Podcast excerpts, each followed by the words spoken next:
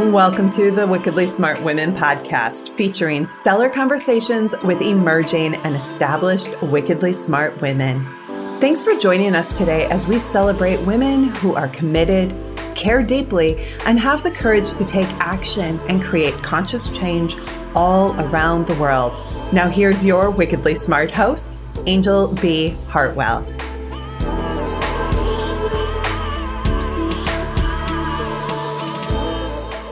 Welcome to another episode of the Wickedly Smart Women podcast, where we celebrate wickedly smart women and provide our listeners with a wealth of wisdom, along with immediately actionable steps to be smarter, spunkier, and more successful in their impact and their leadership. This is your host, Anjel B. Hartwell, and today we welcome our very special guest, Lisa D. Foster. Born into a Jewish family that was the Holocaust directly impacted, Lisa was an introverted youth disinterested in school, and lacked direction and purpose. Equipped with the love of reading, she threw off others' low expectations to become an English teacher who gave it all up to start an $8 million a year company in less than four years by becoming a bag lady. In 2005, she founded One Bag at a Time, Inc., a first to market reusable grocery bag company. She left her job to become a purpose driven eco entrepreneur and pioneer in the fight against single use plastic. She sold the company in 2017 and now, as a business coach, shares her expertise in leadership, emotional intelligence with her clients and inspires others to make a difference in their communities and organizations. Welcome to the show, Lisa. Thank you so much, Anjel. I'm so pleased to be here. Well, there's so many different directions that we could go here with this story and with your interview, I am wanting to start. You know, I feel like we need to be sensitive to the times that we're in.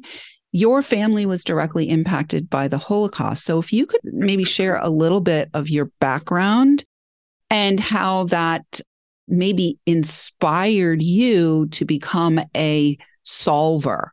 It seems to me that you're a solver of of issues, social issues, community issues, leadership issues. What was it about coming from that background that you'd like our listeners to know about? Yeah. So, my mom, who is no longer with us, she was born in Poland, in Warsaw, just before the war. Her father went to the war, actually has a hero's grave. He was killed in the first onslaught of the Nazis. I think it was a three day battle. it was very quick. But I, when I went to Poland, I did find his grave. It was really one of the most moving things in my life to find my grandfather's grave there because so few people from that time have any grave at all. Her mother was in the Warsaw ghetto and she knew she couldn't survive. She gave up her child to a Catholic family to raise her. She hoped to get out, but she didn't. She was killed in the Warsaw uprising. And my mom survived the war with this other family. She thought she was Catholic they call them hidden children. Mm-hmm. And at the end of the war, they found her mother's brother living in the United States. The family gave up everything to bring this miracle child who they thought everybody was gone from from Poland. But this child who survived was brought back and she came to the United States into the arms of a loving family and was really embraced by them. And it's just a story of survival. Mm. You know, what's happening there is happening in what happened in, in Warsaw is happening in many towns in Ukraine. Leveled flat, mercilessly bombed, no regard to civilian life. And it is, she really was a miracle child and a survivor. And I think those lessons were always part of, you know, our growing up you always survive. You just keep going. Mm-hmm. And if you read my book, there's so many times when I could have just quit. And throughout my whole life, it's just one of the secrets, I think, to my success and where I've gotten in my life. I never quit. Mm-hmm. I just keep going and I find obstacles. And yes, I solve them. I go around them, I go over them, under them, through them, whatever I need to do to keep going. And I find that way to keep going. So her survivor mentality, just the persistence that that takes has always been an inspiration to me.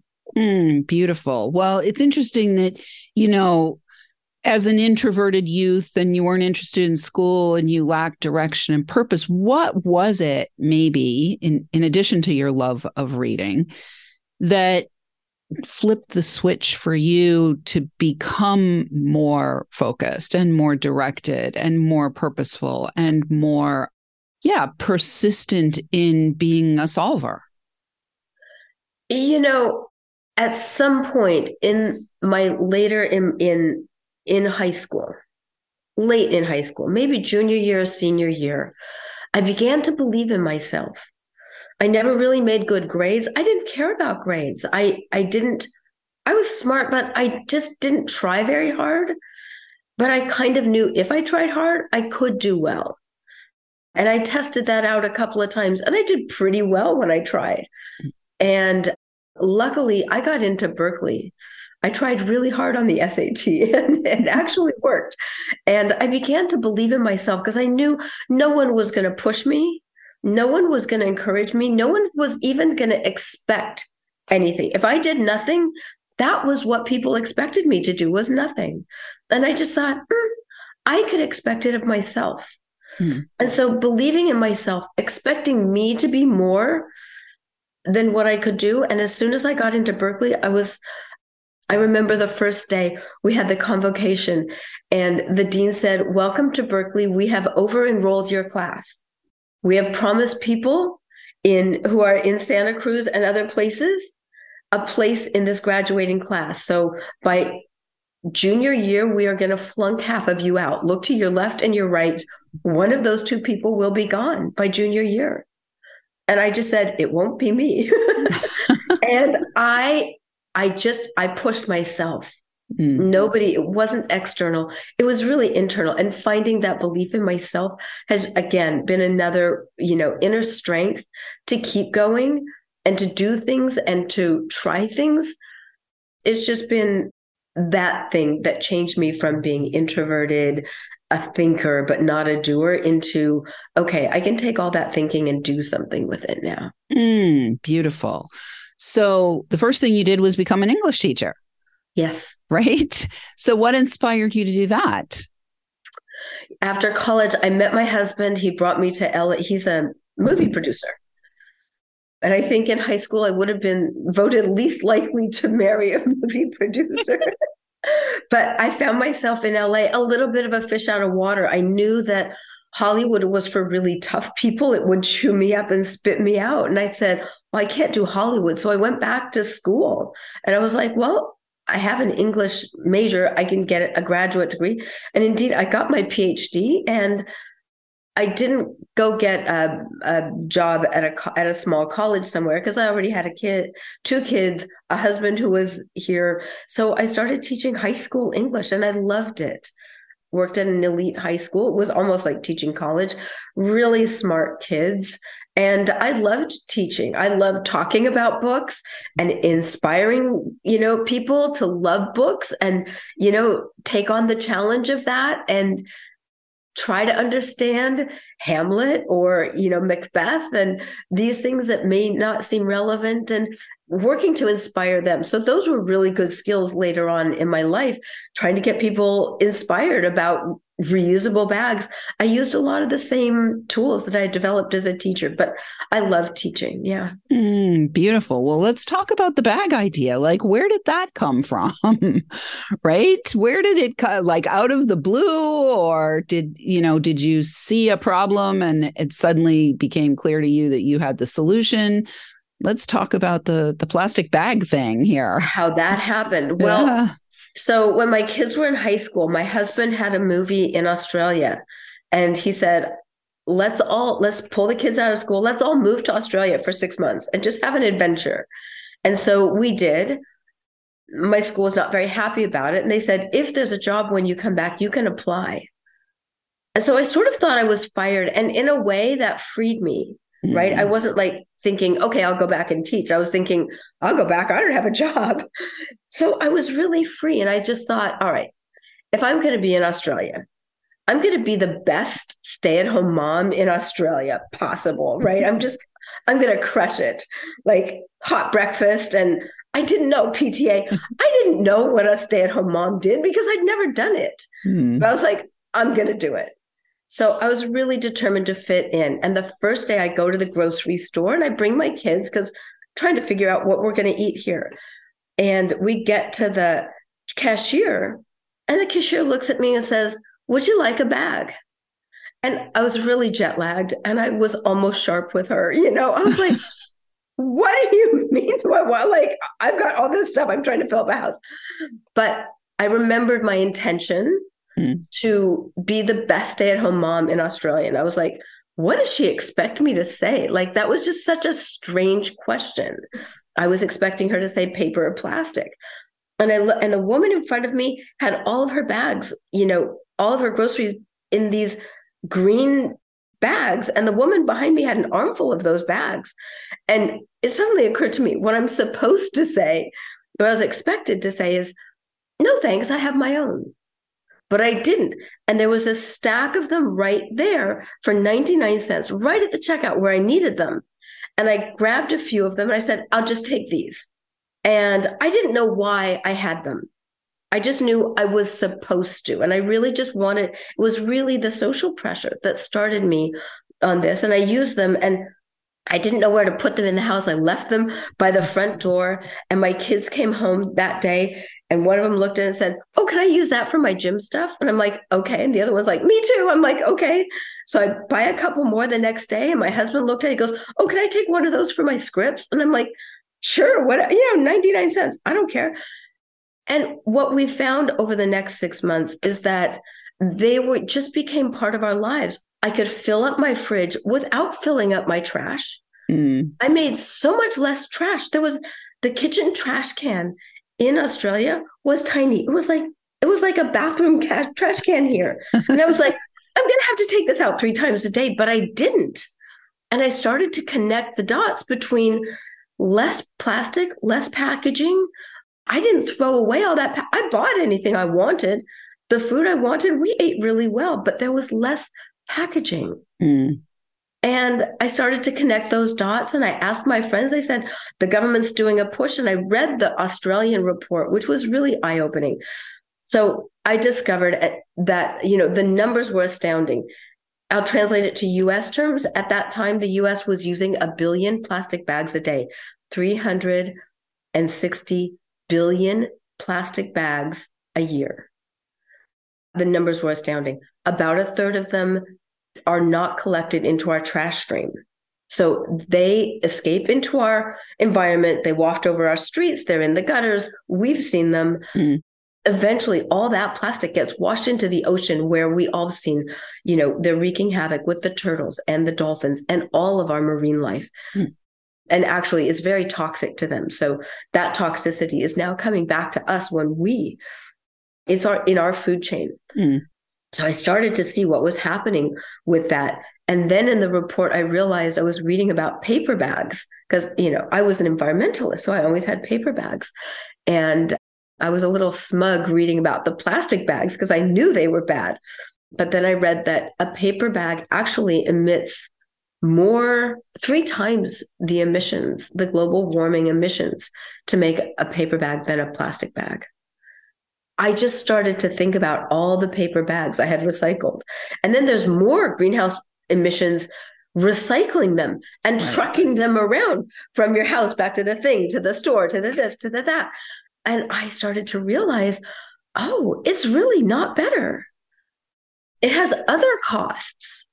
And I was really angry. It was the paper bag emissions that really got me in my heart and i got really mad for like three days you know i was like slamming doors and drawers in my kitchen and my kids were like don't go in there well don't almost you feel, felt like you were betrayed right you felt like you were betrayed listen we've got to yeah. take a quick break but when we come okay. back we'll talk a little bit more and I really want to move us also into what you're doing now and this whole transition from the bag company to what you're doing now as well. But right now, we do need to take a break. Before we take the break, I want our listeners to hear a few of the things that happened for Lisa. She began to believe in herself. She has inherited persistence from her mom, she went on an adventure with her husband, like pulled herself out, liberated her and her kids, went on an adventure. She set intention to be the best stay at home mom in Australia. And then she got mad. And when she got mad, she took action and started this amazing reusable grocery bag company. Right now, though, Wickedly Smart Women, we are going to take a quick break. We could use your help if you're enjoying the show and want us to stay on the air. Please consider making a donation at www.wickedlysmartwomen.com. We'd also like to ask you to share with your lovely lady friends who you think might benefit from our content. Help a gal out and let your sisters, mothers, daughters, friends, and colleagues know about the show so we can serve them too. I want to say a huge thank you to all of our listeners who are downloading, rating, and reviewing. We now are downloading in 106 countries, including Australia. So we want to welcome all of our listeners and the thousands and thousands of downloads from all over the world. We're shouting out to our listeners. We'll shout out to our listeners in LA, as well as Australia, as well as Poland. And we will be right back with Lisa Foster.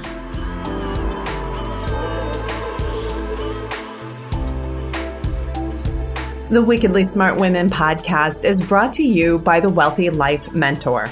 Women, are you on the edge knowing that life is calling you to make a change?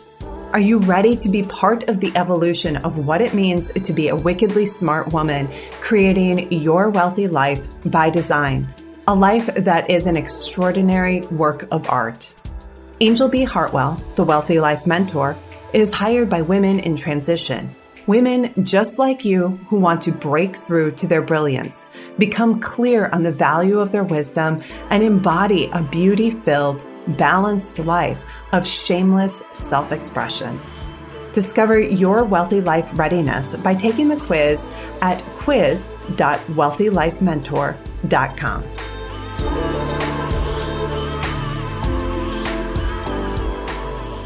And we are back with Lisa Foster. You can actually find out more about Lisa at lisadfostercoach.com. We will have that for you in the show notes. So before we went to the break, we were talking about how Lisa initiated in 2005 her company, One Bag at a Time, because she got mad. She got mad about the plastic use. She got mad about the paper bag use. She saw a different way and, you know, became a founder. And ultimately in 2017, you know, she started this $8 million a year company and in 2017 sold it. So, Lisa, I want to move us to the moment that it's really astonishing that you founded an $8 million a year company and you also made the decision to sell it. So, can you talk a little bit about what moved you to sell the company? Did you feel like you had fulfilled that mission and you were getting a new one? Or help us to understand kind of what was going on for you that you would just walk away from, you know, or not walk away, but sell an $8 million a year company? What happened to make that happen for you? Yeah, you know, I did feel like I had accomplished my mission. I started the company, and the mission really was save the world one bag at a time. I named the company One Bag at a Time. And when I started the company, it was the bag use among American consumers was 3%. So only 3% of people were bringing their own bags back to the store. And I just wanted to inspire women. There is another way. There's a 99 cent solution to all these emissions and all of this plastic and all of this waste, like zero waste for two or three years with one of these bags. So by the time I sold in 2017, that number was 60% of American women and, and men, American consumers, were using reusable bags at the grocery store most of the time when they shop locally some of those numbers are far higher. There there are areas you know in california and i think south carolina and some other places new york where there's the numbers are 80% 90% it really has become that norm. And you know if you go to the grocery store often you will see hear somebody say would you like a bag? That never happened before right? So I felt like I had done that. I did during my business, I tried to start a branded bag company because I felt like I had done something and I thought, all right, what else can we do? It didn't work at all. And I just, I thought to myself, I didn't want to be a purveyor of grocery bags all my life. That was not sort of my life dream to be a, a seller of grocery bags. So I hunkered down. I established a really good company and sold it. And I, I, feel like I sold it at my peak. I didn't want, you know, every commodity has that curve, right? As business people, we know th- there's a curve, right? And and with commodities, it's kind of a long, slow slog at the end. Mm-hmm. And I got to that point where I was doing well in that slog. I was well positioned. I had great, very loyal customers, but I didn't want to slog it out for years and years. Mm-hmm. So I was ready to sell and move on. Yeah, beautiful. Well, you know, selling a company is a huge accomplishment in and of itself, right? One of the things I did with my first, I actually sold my first podcast and so it's a it's an interesting transition to be able to be the innovator the creator the grower and then the seller of something. So what made you decide to go into coaching? Like what was what was the inspiration there? And who are you working with? Who are the people that you work with now? Do you help other people sell their companies or like give us a little bit of an insight into where you are today. Okay when I was selling, one of my friends put the bug in my ear. He said, Do you know what you're going to do after you sell your company? And it is so overwhelming to just hmm. sell it. I said, No. I said, I can't even think about that. I just have to get it sold. And he said, You're going to be a coach and you're going to be really good at it because you listen to people mm-hmm. and you pay attention to people. And I thought about it after I sold and I said, You know, actually, he's right. And I looked at coaching. And I began to really think about, you know, what I had done, you know, with the bags. It wasn't really about it was about bags, but it wasn't. It was about inspiring people to be better, to take action, to make a better world.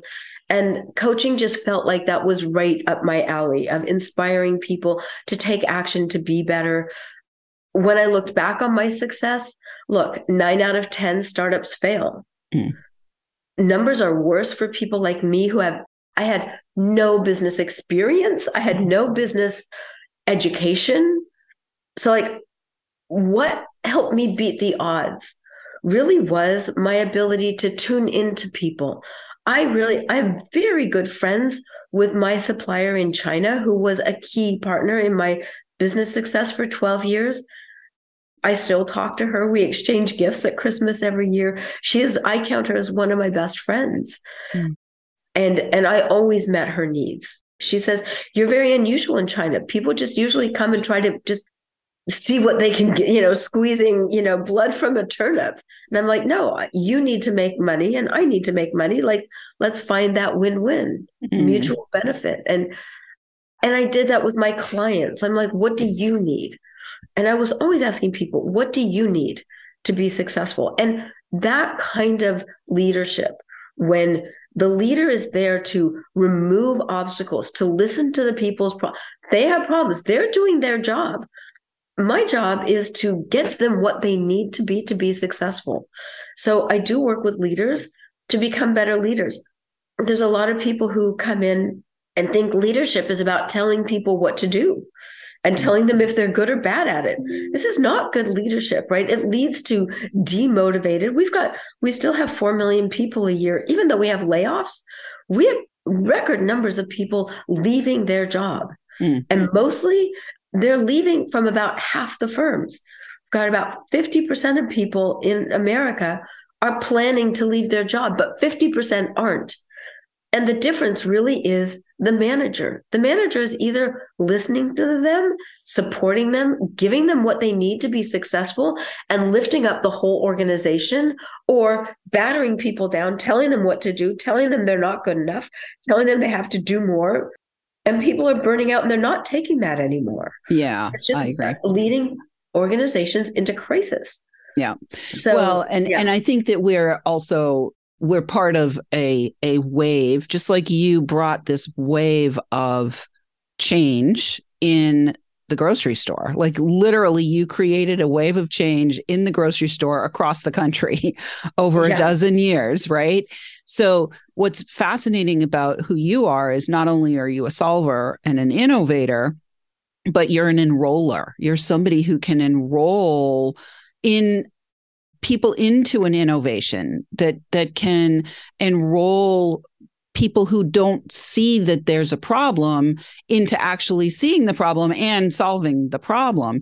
And what I'm hearing here is part of your work now is really helping to make a, a sea change in leadership because uh, the old authoritarian leadership style is is detrimental across the board to yeah. everyone to everyone involved the company the bottom line the profits. It's almost like you squeeze all the blood out of the turnip and then what do you have left right? Right. Yeah right. because it's dried up shriveled thing. Right. It's not it's not where people want to and then we know there are companies that continue even in this economy even with you know the challenges and the uncertainty and inflation whatever interest rates that are killing it that continue to increase every single quarter.